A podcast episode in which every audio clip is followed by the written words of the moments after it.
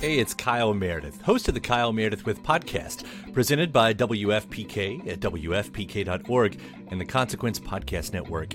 It's a series that puts the spotlight on iconic musicians and actors, inviting them to drop by and talk about their latest projects, whether it's albums, TV shows, films, or beyond. I'm going to say something I don't want to say. Here it goes.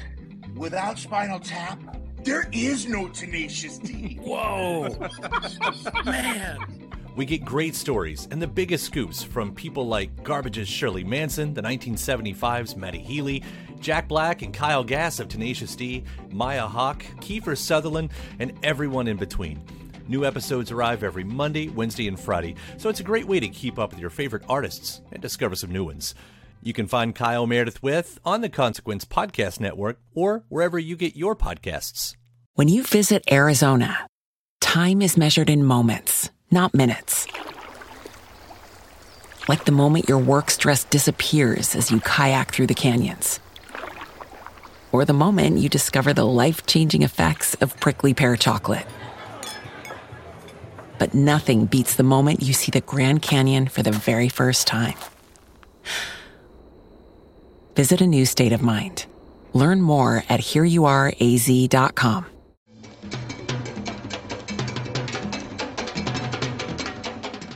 Hi, everyone. Welcome to the Modern Drummer Podcast. Our very special guest today is the one and only Sheila E. Hello, Sheila. Hi. How are you? I'm wonderful. Thank you. How are you? Long time no see. Gosh. I know. I, I, I miss you. I think the last time we were together was Ringo's birthday, his 79th birthday. Something like that. Yeah, it was a couple years or so ago. Yeah. Yeah. Oh, at Capitol. That's Yes. right. That's right. We're Always all at there. Capitol. Yeah. Yeah, great to see you again. You too. What I want to say right now is I want to say congratulations to you because in the Modern Drummer history of the Readers Poll that we've been doing for almost 40 years, there has never been a, a woman eligible to even be nominated. And there were two women nominated this year, and you actually won. What? You are the first woman to ever be in the Modern Drummer Hall of Fame. Are you kidding me? So congratulations. Oh, oh thank you. Wow. Oh. Well, well deserved. And Sheila, this is the readers from throughout the world. We had an unprecedented response uh, from all of our readers worldwide voting on this, and Oh. you you did it. You you've won the hearts and souls of millions of drummers and percussionists worldwide. Congratulations. Wow, thank you so much. That's amazing. I wow. I mean, I that's that's amazing. I can't even believe that. That's hold on, I'm gonna change the sound. Um, I mean, I knew that the, they were talking about you know people nominating whomever, and and so I wasn't really paying attention to it, you know. And we were just saying, oh, you know, vote. I did one thing because someone said you can ask people to vote. So I said, hey, whomever you vote for, just go and vote for someone and be a part of the process. Um, and I saw that Cindy and I were um, nominated, which I didn't know. No women ever had ever been nominated. That I did not know. Not for the Hall of Fame, no. So it's about time. And I, I, I mean, I'm just kind of like, I, how does? I don't believe that. Like it's 2021. I mean, that I'm the I first. it doesn't even. Wow. you, well, you I'm know honored. something? And and when we were looking at it, we didn't even we didn't even realize it ourselves because we we were just you know every year we just kind of talk about who you know who it's going to be whatever but we don't know why it's taken this long but it's just i guess now is the time so Wow. you are the first so you made history for modern drummer thank What? now let let's talk about this tell us tell us how you feel about that what is what is your feeling i mean you Wow. won you've won so many prestigious awards Wow. No, I I um I'm humbled. I feel I'm trying not to cry. I'm emotional. I just it's just hard to believe. It's like, you know, I don't I don't know. It's just so crazy. It, it's um it's hard to believe that it's taken this long that I've never I didn't know that there's never been a woman. And and to say like you said earlier even even to qualify that that that doesn't make sense to me either. There's so many incredible drummers in the world like all over the world and some of them just happen to be women. And there are a lot of women playing right now like and more than I've ever seen in my entire life. And for me to be the first I wow, I'm so humbled and grateful. Thank you, and thank you to all the the people who voted for me because I, uh, wow, I'm I'm I'm very thankful. Thank you so much. That's awesome. Wow. Yeah. Another you, first for me. That's great. Yeah, well deserved. Actually, really well deserved. The queen of percussion is now in the Modern Drummer Hall of Fame. Yay! Ah, oh, that's now, beautiful let let's talk a little bit about um because I don't like the whole thing about you know women drummers, male drummers. I mean, everybody plays drums and that's it. But you know, there there seems to be like back in the day, like when modern drummer first started 45 years ago. You know, it, there weren't a lot of female drummers, and right. and uh, uh like because you grew up in a musical family, what advice do you have? Because now I'm so happy to see that there's more women than ever before playing drums. I mean, yeah. my God, there's sites, you know, that, that just honor women playing drums. There's contests. There's all these, you know, different things to get more women to play drums. And parents are supporting girls now to play drums. It's not like back in the day, they kind of didn't really, like it wasn't a girl thing, which I don't like, you know. But so what advice do you have as a woman growing up in this business? What advice can you give our readers? Well, I mean, it's interesting. The advice that I got from my dad, my mom and my dad, really, but it, it was, I mean, I was fortunate to, to grow up in a home that had music constantly every single day.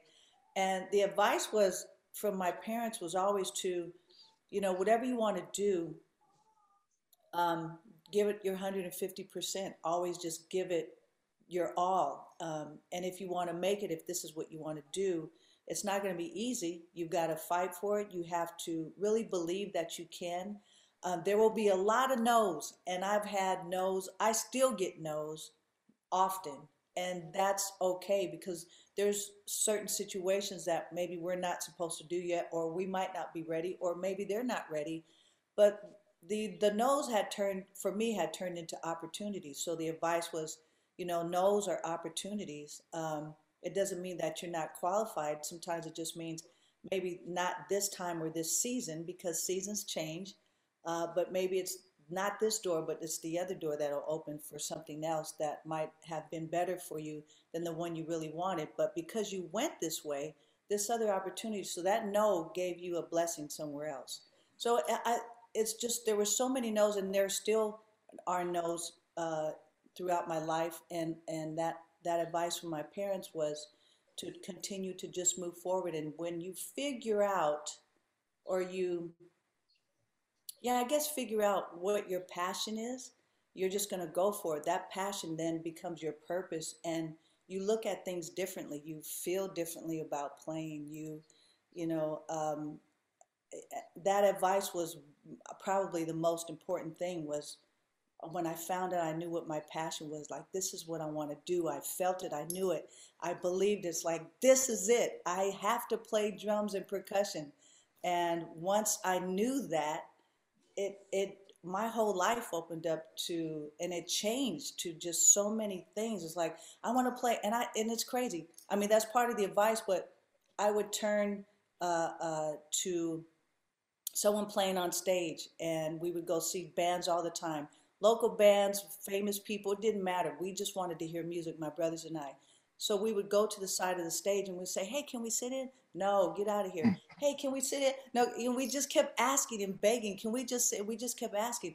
It was the experience that helped us, even though those no's were no's, but to be there and watch and then become a part of that that uh, family of music and musicians, it, it really did change my life. It really did. So finding your your purpose, your passion. That's great advice. And um, how old were you? Your first tour was with George Duke. Was that your first major tour? Uh, I mean, I would say no because I went out on tour with my dad when I was 15. So I started with my dad first, the major tour with Azteca. That was the band that he had then uh, in the 70s, and I was 15. And Was um, your was your uncle in that? Your uncle was your uncle in that band that, that was in Santana? Yeah, so my uncle, my, my uncle Coke and my dad started the band, but then my uncle Coke at that time was not in the band, and I joined the band with my dad. So that was the first time I knew that this is what I wanted to do at 15. And two weeks later, when I decided this is what I wanted to do by playing with my dad at that one show, uh, two weeks later we went to Bogota, Colombia, and that was the first time I had been on a plane. It was the first time leaving the country, and I was on tour with my dad first. Wow. Yeah. And then and then how, how far long after that was George George Duke? Ooh, I don't know, but it was it was. Soon you were still after- fa- you were pretty young though. You were still fairly young.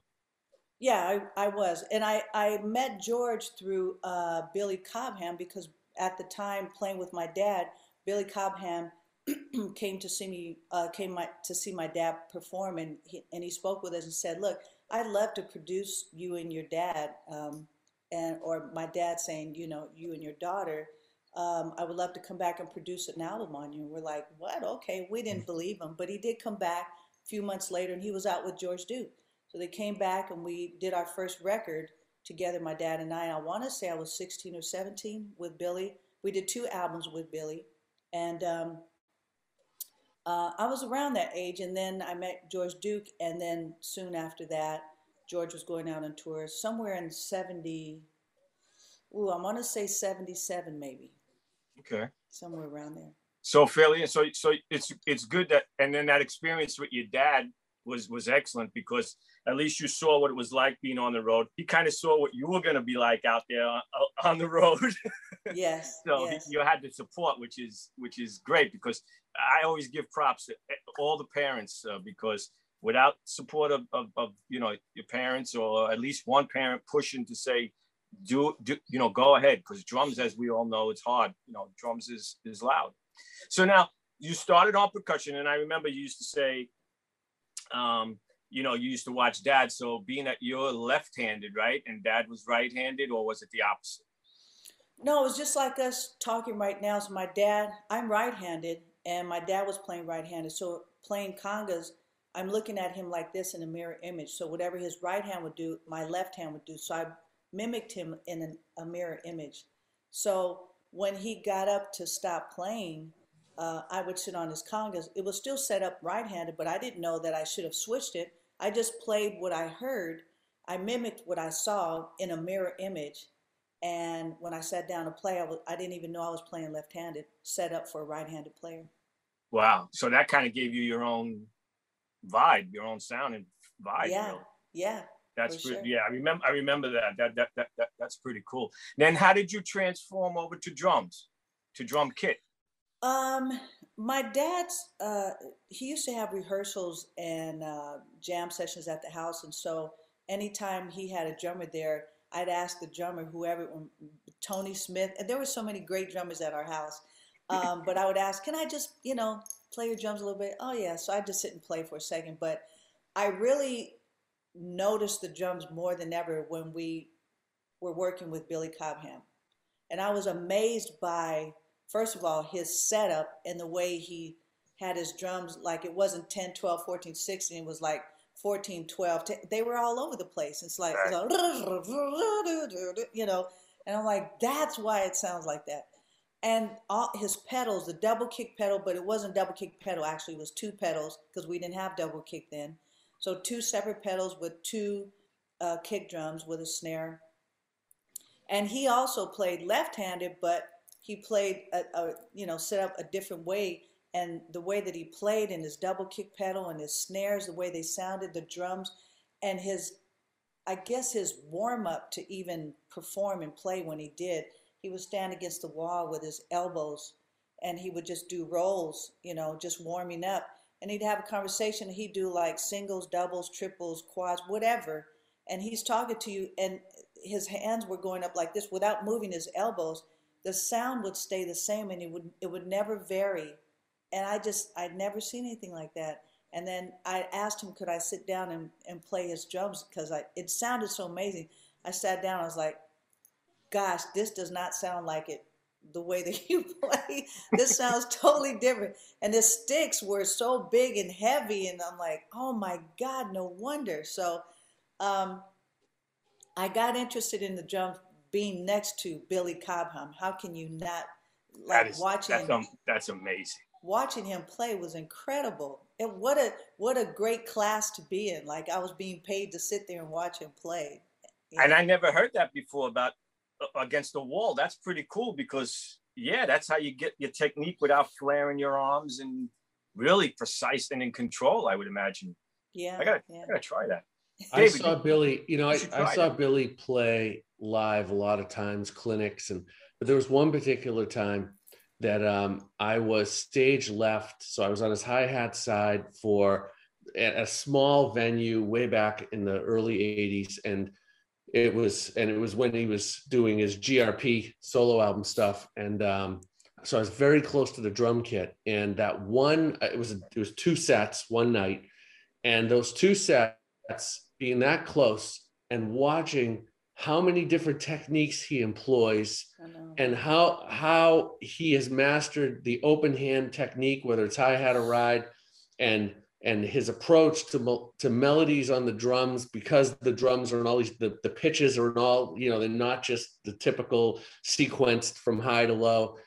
I, I can't imagine with the access that you had and the consistency you could watch him play like that. What i got out of one night was i'm still learning what i saw that oh, night. absolutely, absolutely, yeah, absolutely. it, He taught me. He taught me how to do the uh, the double stick thing. How he held the double stick and how to do the double stick thing. That I'll never forget that. Yeah, it was a it was a plethora of information, and uh, you know, watching him play was incredible enough. You know, just to be and to be able to play with him, my dad and I. I mean, having playing with him and finding the place where you you fit because he does do a lot was teaching us when not to play as well. You know, because you have to find those pockets in the space so that it just it doesn't sound uh, cluttered. It just it sounds like music and movement. And um, Right. You had to it- you had to find those holes in between, like him doing a roll. You don't want to do a roll at the same time. oh, absolutely, yeah. You had to wait. You know, we we had to listen. It you had to become the three of us playing had to become one unit because you know if Billy's getting ready to do a roll and we might want to, but it, I mean if he's gonna do it, he's doing it. I'll play after he played something. You know, so you have Right. to find those places, and I think you have to do that in general anyway. As a especially as a percussion player, you have to find those places not to get in the way. Um, and we we're known to add color to something that is already great, as opposed to get getting and playing in the way. You know, So now, when you were out with George, you were playing percussion. I played percussion. I was not the drummer. However, uh, in the band, Ndugu wanted to um, go out in the front and play uh, the rototoms, and because the, George had a song called "Reach for It," um, Ndugu wanted to be in the front and be the lead guy because he had a lot of lines, and he's like, "I want to go out in the front and play." He said, "So E, why don't you, you know, play drums?" And that was the first time really playing drums in a band was with George, and that one song. They're like, "Just play Reach for It." I'm like, "What?"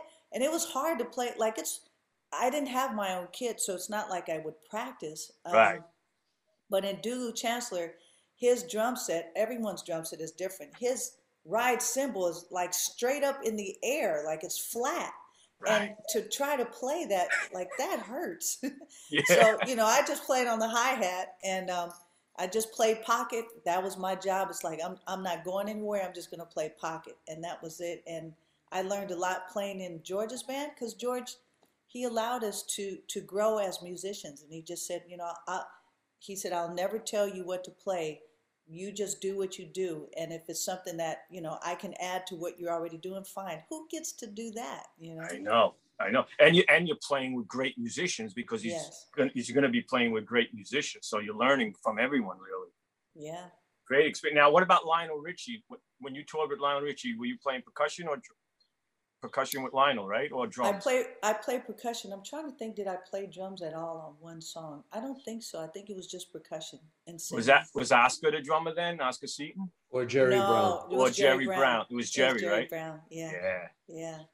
Great. We guy. had we had Jerry not too long ago. Um, he was supposed to be out. Everybody was supposed to be out last year, but as we Yeah. all know, Yeah. we need to be safe and thankfully, hopefully, things are opening up a little bit. Drum drum set wise what what that looks like a custom art kit in the back. I obviously the bass drum head but the shells have some something on them and what what are you playing right now and what's that kit? This kit is a kit that I used for my iconic album, and I wanted it to uh, bring people together was the focus of the album and, and unity. So it has unity, love, peace, um, things like that written on the drums themselves, a heart. Um, yeah. And it's it's all about as as Ringo would say, peace and love. I mean, it was that kind of vibe. So I wanted white white drums and uh, to really bring people together. Um, and I had uh, and that's a DW drum workshop, DW drum set, and um, uh, I also had them LP side of it is make them uh, asked to have white congas with the same thing on the on the drums uh, and bongos. So everything w- what looked cohesive with the vibe of the album. beautiful kit Thank you. Yeah, and you've been playing DW long? How long? Uh, I'm. It, uh, it's interesting because I I uh, tell people I, when NAMM was really like popping and everyone was hanging out at NAMM, um, you know, everyone would show me, hey, you know, Sheila E, come over here. Let's endorse this. You can do it. We'll give you this. We'll get. We'll pay you. And I'm like, no. I stayed. I've only been to two company drum companies my entire career thus far. I've only been to two cymbal companies my entire life thus far. Um, I- if I like something, I'm going to stay there. I'm not one that was hopping back and forth because they were giving me. I only endorse what I believe. And so the first endorsement that I had was with Yamaha. And I actually, what's interesting, I found a, a letter that I wrote when I think I was nine years old to Yamaha to say, I want to be a drummer, something like that. Can you please give me some drum? I have it in my scrapbook in my house. I think I was nine years old. that needs to go in her legends book billy Yeah. and it was just so funny. Like I don't even remember thinking that I wanted to play drums, and then I thought, well, wait, I did because I saw um, Karen Carpenter playing drums around. I think I was nine or ten years old, and when I saw the Beatles as well, so that made sense. So I endorsed Yamaha forever, and I still have my Yamaha kits. I love Yamaha drums. And then I switched over to DW, and I've been with them ever since. So it's been a really long time. Yeah, as long as I yeah, as long as I I remember you, it's always DW and Paiste cymbals, correct? I started with Paiste and I've been with Zildjian for a long time. Just those. an those are two lp com- i have And your so- signature Yeah. model timbales Yes. So I and, and and percussion. I started with LP and then I switched over to Toca. And now I'm back with LP. Yeah. There you go.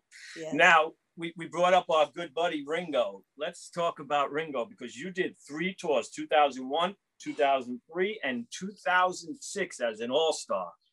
And talk about playing like double drums and, and percussion and drums. And let's with a drum hero let's um let, let let's talk about that the Ringo experience. Uh, what do you want to know? that's Well, that's um. how did how did it come up? Like how did did he reach out to you? Um, like how did how did that come about?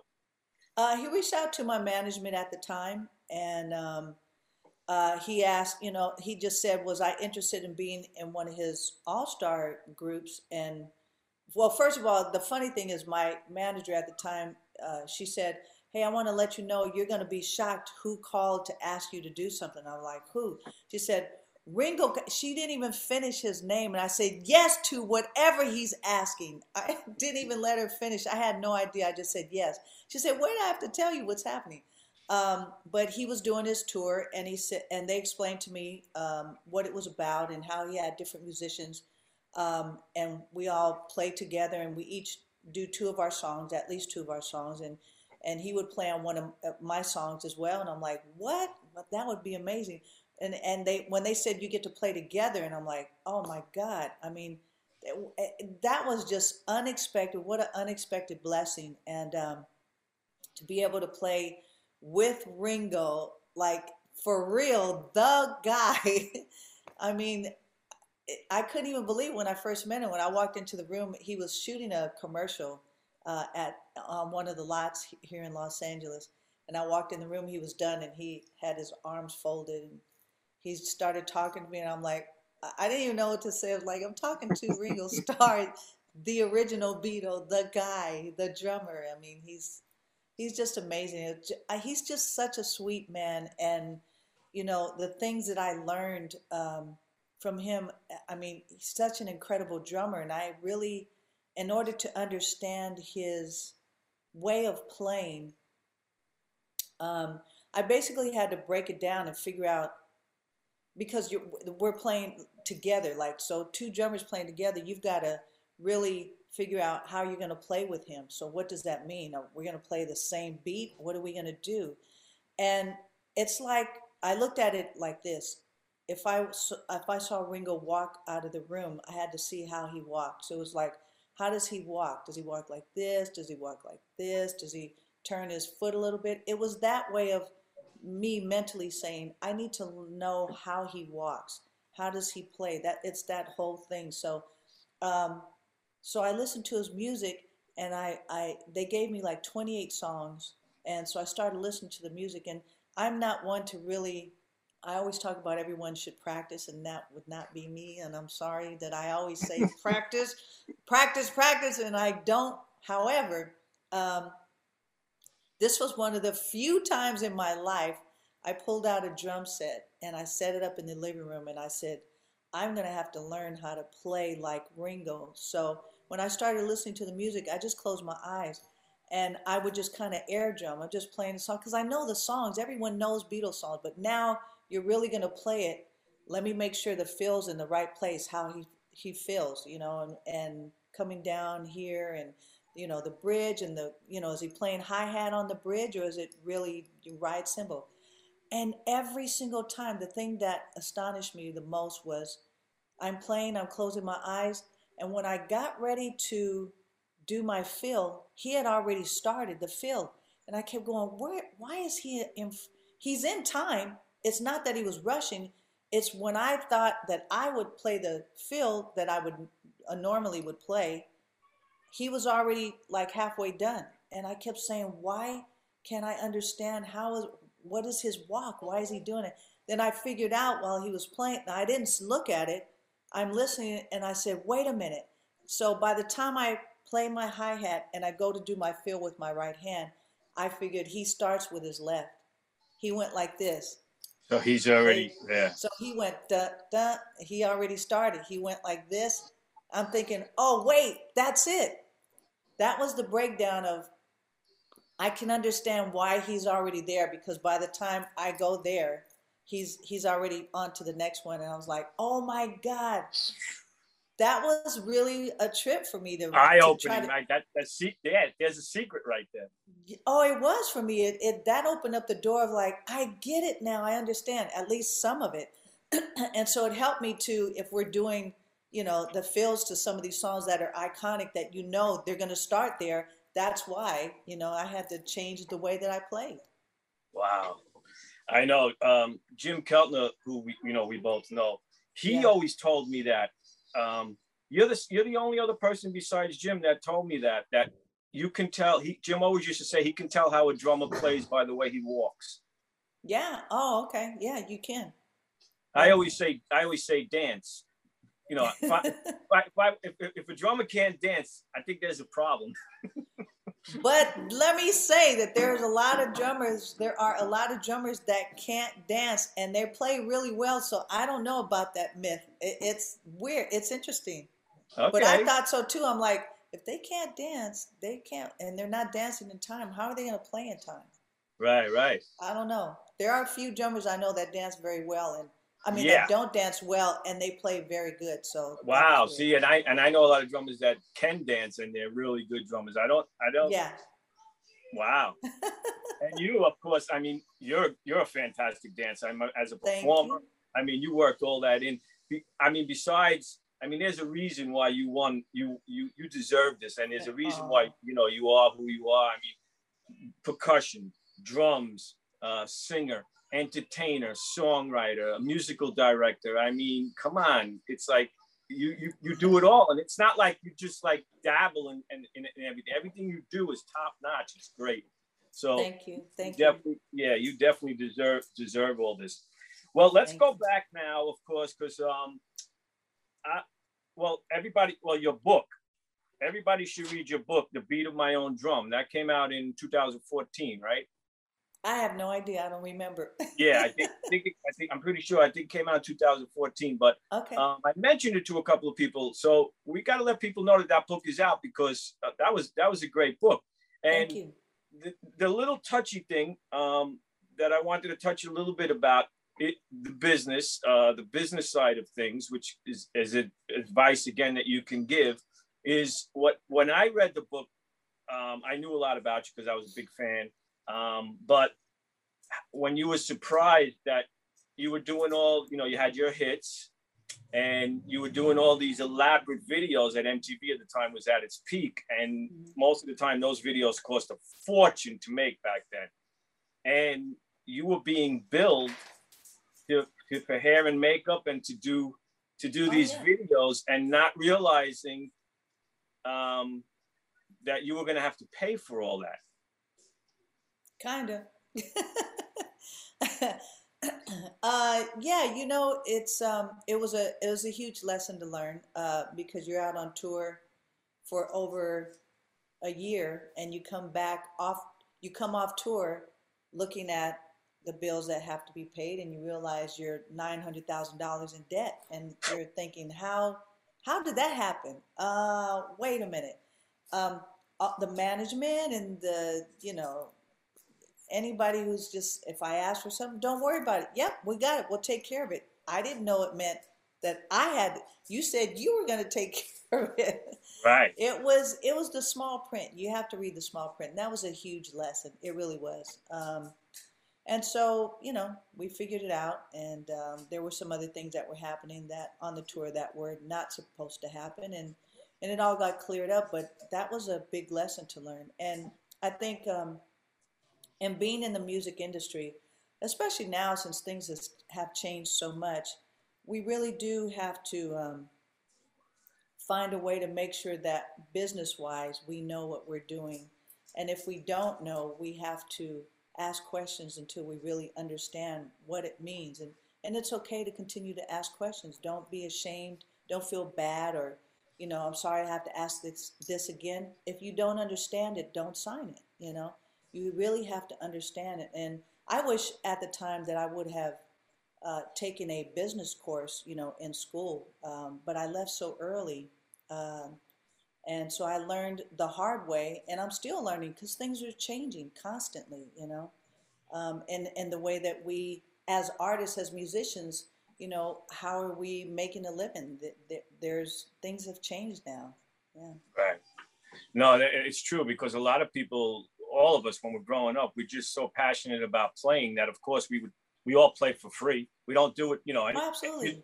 You, you know, if, you, are doing it for the money, that's the first thing I tell everybody. When they come to me and they say, hey, I want to be rich and famous. I'm like, yeah, that's not what you want. You want to be a great mm-hmm. musician and hope that you can make a living and, you know, and, but yeah. a lot of, a lot of us, you know, that's so it's, it's good advice, you know, for people to hear that they should pay attention to the business because it is a business.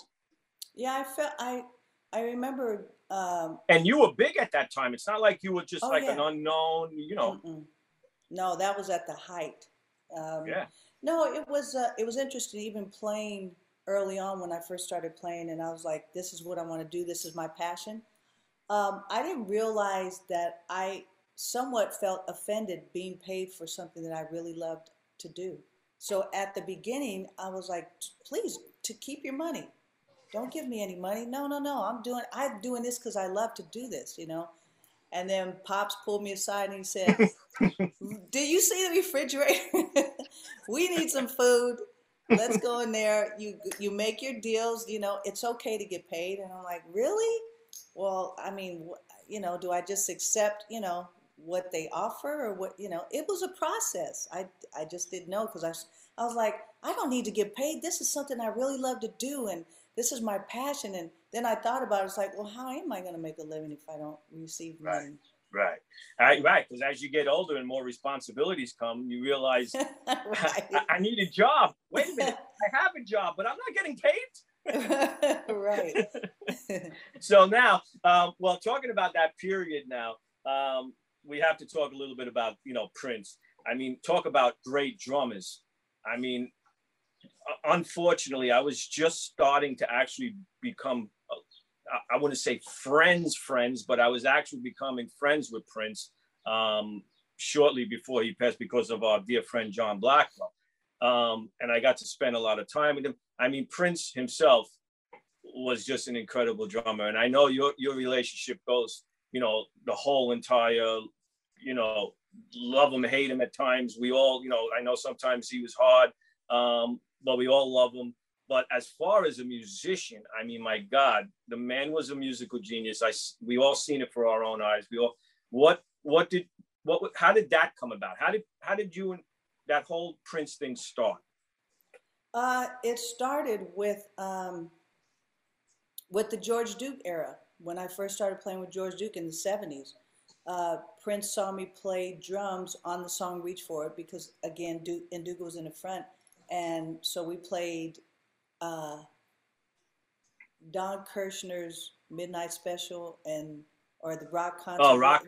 Yeah, right. And Midnight Special. So we played those shows, and at the time, those shows they weren't just one genre of music. It was everyone playing this. You have from Slide to James Brown to Creedence Clearwater to you know Grateful Dead. I mean, everyone was on the show. It was a mixture of uh, different genres of music. So uh, we were able to play on that show, and um, we played that song. So I played drums. So when I first met Prince, uh, right when his I I think his album had just come out. Um, yeah, it was because I went to see him play. Sorry, yeah, I went to see him perform, and he was playing in the Bay Area. And uh, I went to see him play, and I and I went backstage to, to introduce myself, and he turned around and saw me, and he just like, I, I already know who you are. You know, I've been following your career. You know, he's and that's when he told me he's like, I saw you on you know those shows because he wanted to play those shows.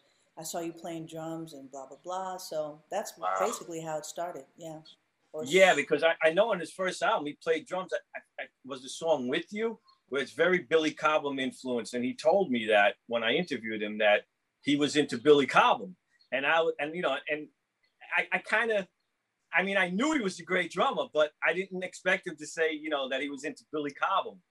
We played, yeah, we played. uh Was it Stratosphere? Is that a Billy Cobham song? Yeah. yeah. Yep. That we played that a lot in his band. Stratus. Stratus. Yeah. Yes. Yeah, he was a big. Uh, he, Starts he, with the drum roll. Yeah. Yeah. Yeah, where he does that that yeah. typical fill that he. Oh my God, it's a classic Billy Cobham fill. So, and then you toured. How long? How how many years did you tour with Prince? Um. I mean, collectively, I've never even thought about it because we were. Uh, sure, I don't even know.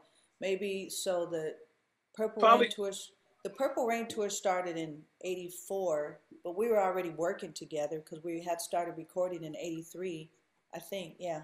Um, and then I left after Lovesexy around 89 or 90 because I wanted to do my other record. So I finished that record, uh, Love, uh, not Love, uh, uh, Sex Cymbal.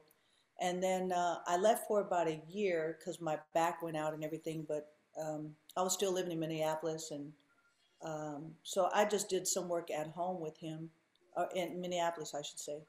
Um, but I was always there, in and out, and we he'd call me to do the dates, and we'd come back, and then or call me to open up with my band, and then uh, musicology tour. So I mean, collectively, I've never even really thought about it because I feel like there were periods of time I left for like a year or something, and just took took a break to do my own thing or go play with you know some other artists, and then come back and and then, so you, and then late, and you always sat in with him at times because I, I remember oh, uh, I, I sat with pops and, and and one of your nieces at the forum in LA, oh, and and you you you came over to say, oh, you know, make sure Pops was good, you know, and he was sitting right in front of us. And I think I even said to you, ah, he, he's good. I'll, I'll keep an eye. I'll keep an eye. And then you were like, okay, I'm gonna go sit in now. And then you next thing I know, you were on stage. John was in the band, of course, and yeah. um, and and you were sitting in. So yeah, I, I mean, you, you, of course, you're so associated with him because of that from year to year, and then the sign of the times. I mean, that's mostly all you. Um, now, when you were in this in the studio with him, because I know from John's experience, um, how, how did how did he decide like if he was going to play drums, or did you play drums on that whole album? No, there was no deciding. There, there never was. no one ever discussed who was going to do what. We would, you know, if he said show up at the studio at three in the morning, we'd go in the studio, and the drums are set up or whatever. And and if he's on the drums, then I'll go to percussion or you know, if uh, he's got his bass out, a guitar, and I go sit on the drums, and he'll say, um, you know, he starts counting off a song, we start playing. I mean, it's, um, I mean, if I get called in to do percussion, that's different. But it's, it was, you know, sometimes John was playing drums, and I then overdub, or we would play live and play. I play percussion. Um, the Sign of the Times tour is what I played everything on, except for we switched on one song. Um, beautiful nights. But the whole um, uh, Sign of the Times tour, I played drums. That's, yeah, and, and actually, that was the first time. I have to say, and that's why I wanted to do it. It was the first time that um, I was a drummer for an entire show as a drummer. I had never played drums for an entire show, and I was like, I want because I told him I was like, I want to go play drums with someone, and I want to go play. I want to play music, you know. And he said, Well, I'm going to change my band. So, um, you know, let's start a band together. I said, Okay. And then it became Sign of the Times. And it's not like we started a band together, it was his band. But I took, I brought a couple of my musicians from my band, and he kept a couple of his musicians and formed Sign of the Times band. Oh, yeah. Yeah. Yeah, no, I know, I know you don't want to take all the credit, but that was you, you and him. I mean, Sign of the Times. When anybody thinks of Sign of the Times, it was it was Sheila and Prince. or or Prince and Sheila, however you want it. But it was always the two of you for that, without no, a doubt. No, it's it's it's all him. It's his music, is his you know his ideas, and you know I, I think that that's what's really cool being uh, when we would record and and even jam. You know, being in an environment of having people around you that you know if you wanted to change genres or vibes or you know throw in a little Miles Davis horn part or you know Charlie Parker or something, and uh, and then be able to play. You know, we would bring in uh, Eric Leeds and I would just bring all kind of salsa music in and different jazz stuff, and and that influence to be able to then with part of my band that Oakland thing, we would just you know the jam sessions were so much fun, you know. But you know, it's he's he was just brilliant. He knew what he wanted, and um, it was just nice that we were able to do that and even bring things to the table as well that made it different than sometimes than what he would even think, you know. Right, right. Yeah. Yeah, no, that when he brought you into the band, that was a big changeover for him. I mean, like I said, you know, yes, it was Prince and it was his music and everything, but you at that period were a big part of that sound and and of his career at that time. No, no, no doubt about it. Oh, well, thank you so tell me about the, the new business that you're uh, getting into with your candle collection. I, I think it, it's pretty cool. I, I love some of the names and thank you. yeah, smell them. Uh, I know they smell pretty amazing.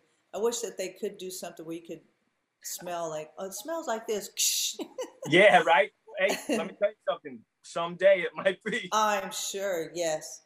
Uh, yeah. So I, I started a candle line. I, we work. I worked on this for like two years with these two young ladies, Kenley and Trisha, and um, we started this, and finally it came to fruition. Um, it would have been last year, but again, with things happening, who was going to do anything? Uh, but yeah, three collections: Glamorous Life, Love Bizarre, and Erotic Collection. And so these are the the eight and a half and um, size candles. Um, if you want to take these home, dun, dun, dun, yes. Very these cool. home. You can keep these at home, and then um, the smaller size. These are the travel size. So these are pretty cool, uh, and these are tin. That the other ones are glass, and these are tin.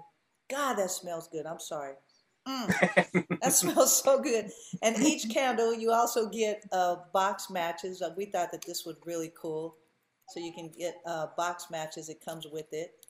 And uh, Nice. and the back of it are my lip. I took a, a paper towel in my kitchen. I put my lips on it. I said, make this, which is also in my uh, show. You can see that the, the lips on the back of the show. It's the same thing. So you Nice. get you get to take me home. That's very cool.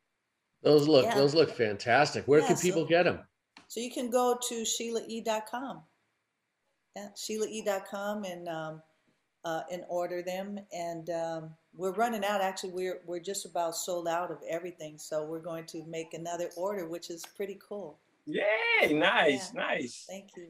And um and your TV show. I've been watching. I've been I've been watching the TV show. So let's let's talk a little bit about our, our good mutual friend Fred Armisen because uh, we just had Fred um, on the cover with uh, Eric Liederman, who's the the pro- one of the uh, show producers, and um, I saw Fred on on on on your show. Oh no, he's he's a great friend and he's I think he's a good drummer. He doesn't think he's a good drummer and he plays everything and so I, I told him I said when I when I do my show I want you to come over and he says okay and, and I surprised him because initially I wasn't going to tell him that my dad was going to be there and because he loves my dad he loves my dad's music so anyway I ended up telling him I said I just want to let you know because this is when COVID was you know really running rapid and we weren't sure if we were going to have people still coming to the house. We all got tested and I said, I just want to let you know my dad's going to be. He was like, what? Your dad's going to be like in prison? Like I get to meet your dad. He had never met. I said, yeah. He goes, okay, I can't wait. So, um, so he comes in and I didn't tell him that uh, we were going to jam. We ended up jamming at the end. I brought these little LP box Yep. uh, congas and bongos and things, and we just jammed. And I just I ended up singing either "Love Bizarre" or "Glamorous Life," and he and he loved it. He had a great time, and um, he showed us. Uh, I think it was the cassette of my dad and I, or one of the records, but it was a cassette. And he's like, "You can't have this. I just want to show it to you." And uh, he wanted to show pops that he had that record. It's very cool. He's a great I know. guy. when we did the interview, he he he's he loves Timbales. He, He's Yes. just fascinated with Timbales, and of course, he spoke about you. And then you, um, before that, you were in his uh, Netflix comedy Stand Up for Drummers. All right. you're you're in that. That's that's pretty funny because he, he's he's he, he is pretty funny. I mean, he's he's a talented guy. Oh my God. Yeah. He, he was saying, we're going to do something. Now we'll figure it out. And they had something written. And then we just kind of went, forget, go off script.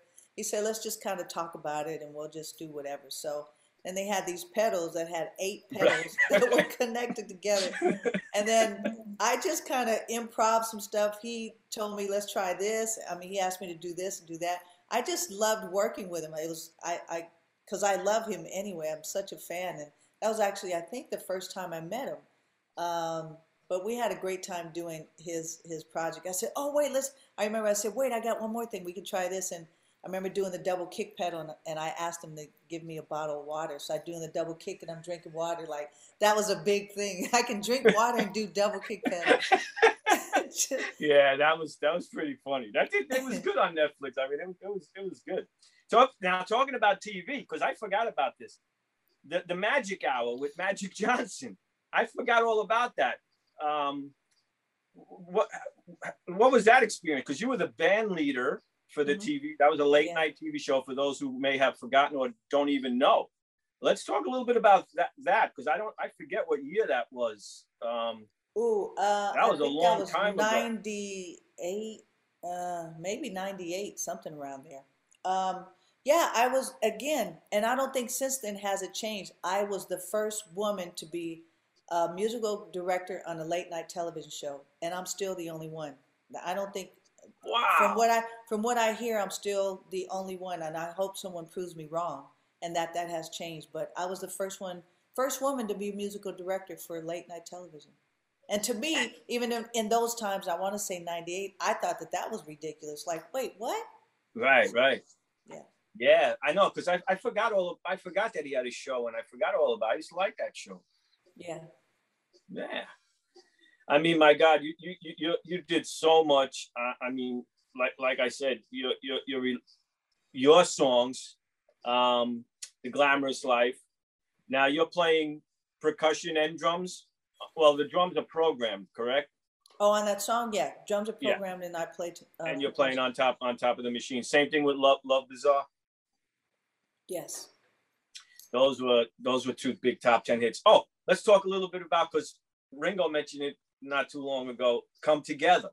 hmm Let's talk about that because you're doing Come Together, and you have Ringo on it. Yeah. Now you tell I, the story. I, I, I, uh, I called him and I said, um, I called him and I said, uh, Ringo, I want to ask you if you could um, play on my album, but actually it's your song, so you're going to play on your own song again. if you would like to do it, and it's come together, and that it's again the iconic uh, project. And um, he left a me- a message. He said, "Of course." And I said, "Okay, great." So initially, the idea was to uh, I played drums on the song initially, and then I was going to have us both take solos. So I took my solo already because he couldn't. Uh, he wasn't in town when we actually recorded the rec uh, that that song. So he said, "I'll come in and, and or you can come to my house and we'll do it there." I said, "Okay, no problem."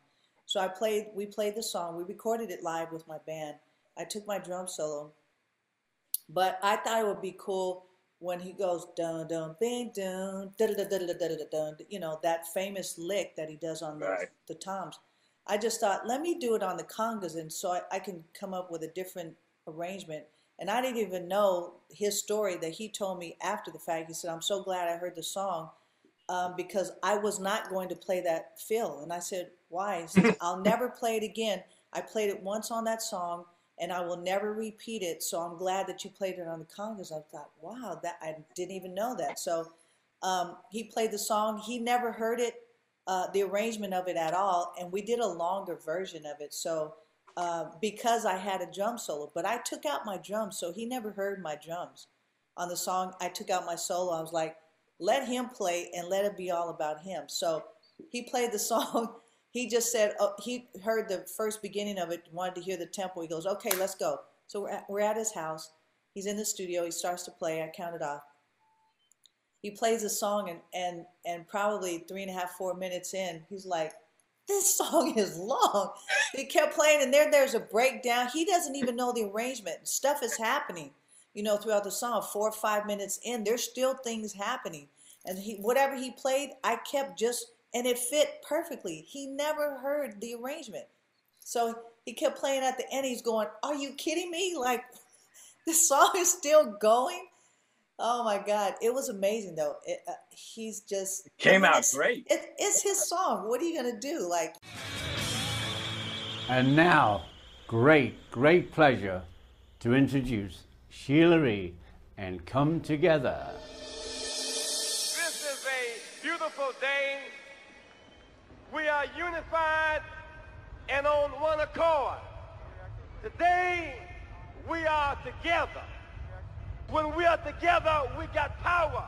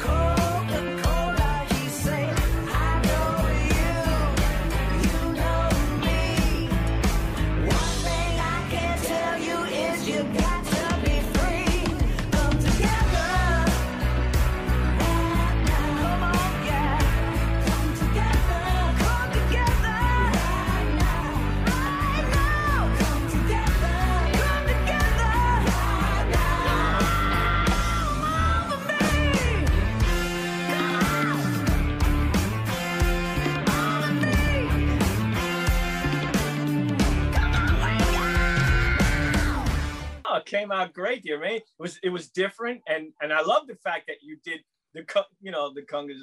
It was great. It's a great yeah, the fill on the congas was something that I just thought would be cool, but I didn't know that he wasn't going to play the fill anyway, so it worked out great. Yeah, that that was fantastic. Well, before we let you go, um, the Modern Drummer Festival. You played the Modern Drummer Festival twice, I believe. I what year was that? Oh, I don't know. But I know, I think the first time you did it, I think Roy Haynes was on that bill because I think, yeah, because I was being yelled at because he didn't like the car that he was picked up in. and, and, and you were being a little bit of a diva, I'm, su- but- I'm sure. but not, but not to me. I was the only one allowed in your dressing, dressing room. Lynn, Lynn would come get me and go, Sheila wants to ask you a question. And then I was the only one allowed in your, in your dressing room. And then I would relate, you know, whatever it was. But I was getting yelled at by Roy because I, I, believe it was Roy that, that, I don't know, they, the car that they sent, the, it had, he said it had writing graffiti on it, but it was the sign Oh, of, of the car service car. they- sure. but then and then you played again with the Santana. Uh, there was something all percussion. Was only percussion when you played the second time. Oh, right. I remember now. It was me, Raul Rekow, and uh, uh, Karl Perazzo. And Karl, right? Yes, we did that thing together. What? And that was. Oh, I remember that was a big deal because I actually had uh, at the, my tech at the time. We built this special uh, drum set, like you know, the frame of it to make it look different. I remember I wore all white, and um, we were we just talked about what we were going to do. We we couldn't rehearse anything. We were backstage talking about what we were going to play before we went on stage. That's what we did. Yeah, that was a great performance. That was a great time. I- Yeah, I, that gotta- was I- really I, cool. I, I wonder if that's if they have that on DVD. I gotta check that to see if they have that. Do you know what year I was on the cover of Modern Drummer? You know, I was on once before. I think I'm pretty sure. I think you have a little bun. I think it's the one that. Have, were- yeah, it's a big bun. I, Yeah, pulled yeah. up with an afro. Yeah. So you've only been on the cover once, no? Yes, been- only once. Only once. Really? Only once in the history of my career that I know of. It's only been once. Well, Yeah. guess what? Look at now. The cover again, making history as the first woman to win the Modern Drummer Hall of Fame. So Yeah. What I what a cover this you- is to have. I want and to at thank a time where everybody really could use the inspiration that you bring and that your you. career personifies. And uh, we're so proud and we're so excited and uh, and honored. I just want to say to tho- those who, you know, you sometimes you you feel like, what else can I do, or you know, you want you might want to stop, or you like you're frustrated. It's just I have a bucket list, and that bucket list, I'm doing things that have been on the list for 30 years, and I'm still checking things off. I never give up. That look at that list and go, wait a minute, I forgot I just did this, or now finally this something I want to do. 30 years has been on there, and I just recently did it, and I'm like, just don't ever give up. So even though, again, I've been on the cover once, I'm still playing. I still love to play. It's my passion. And look at what happened. And that now another first. Um, just never give up. And you, you just never know. You never know. well, you deserve it, believe me, because you know I love you. So, Thank You you. know. Thank but you. thank you so much for taking You're this welcome. time. David, is there anything that you want to? Thank thank you, Sheila. And uh, yeah, it's it's it's amazing for to to have shared this time together, and thank you for sharing, uh, you know, all of your your whole history and some of these incredible moments that you know that we'd be here for a month if you shared even a, a, fraction of them. But the ones that you did, uh, and and the you know early years with Billy Cobham and just everything from there, Prince and right up to what you're doing now. And and congratulations on the Hall of Fame. Congratulations on your candles that you've released. And I want everybody to check those out. And um, and you know, just uh, onward and upward. Thank you very much. I appreciate it. Thank you so so much. Thank you so much, guys. I really appreciate it. Yes, Thank and, you. and and we'll be in touch. All right. Bye. artist anymore. I just want to go play with people. I was like, okay, want to play in my band? I'm like, sure. Now 63 years old, Sheila is not slowing down. She's on the cover of this special issue of Modern Drummer magazine. She's the first woman ever voted into their Hall of Fame. Yeah, we made history with that one. I'm really honored. I'm humbled.